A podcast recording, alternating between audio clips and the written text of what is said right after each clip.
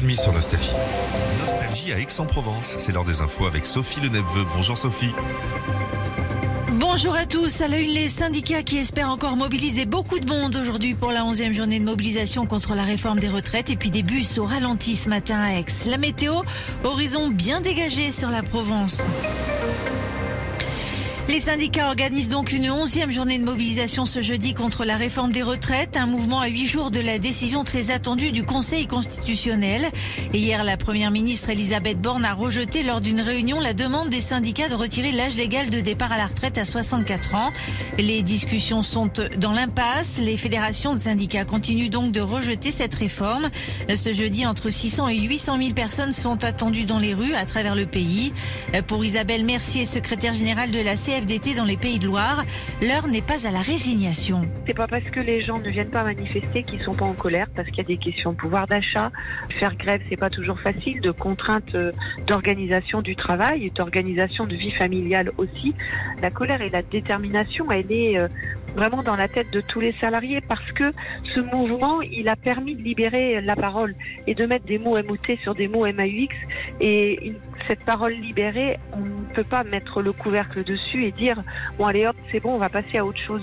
Elle doit être entendue parce que si elle n'est pas entendue c'est un danger euh, démocratique, c'est un danger euh, d'implication, c'est un danger euh, devant nous.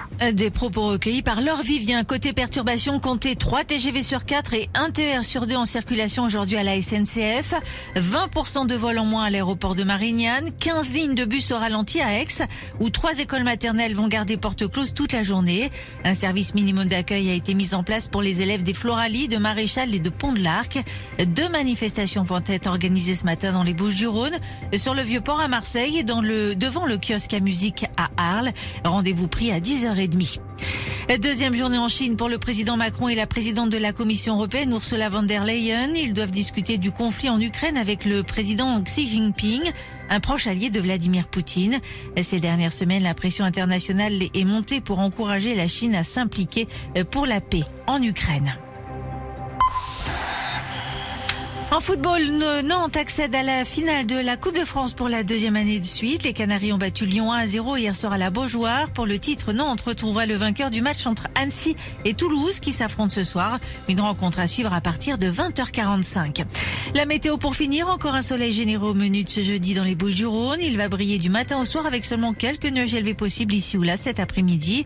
Vent à 30 km heure de secteur ouest-sud-ouest. Quant au mercure, il affiche 4 degrés ce matin en Rogne. 15 à 17 degrés pour les maximales au meilleur de la journée. Euh, fin de ce flash, vous pouvez retrouver toutes les infos locales du jour sur les podcasts de l'appli Nostalgie. Philippe et Sandy sur Nostalgie.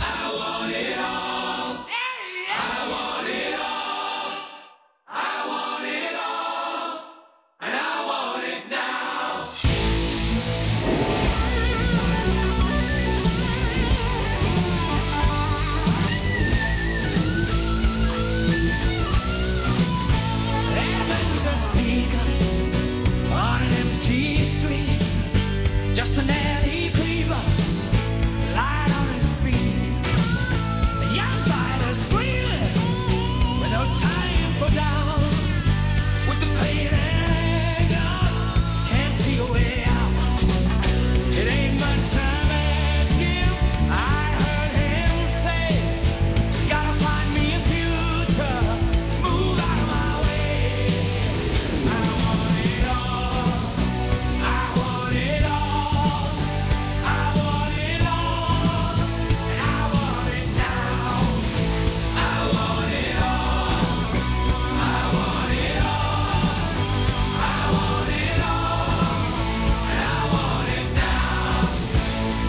naughty people.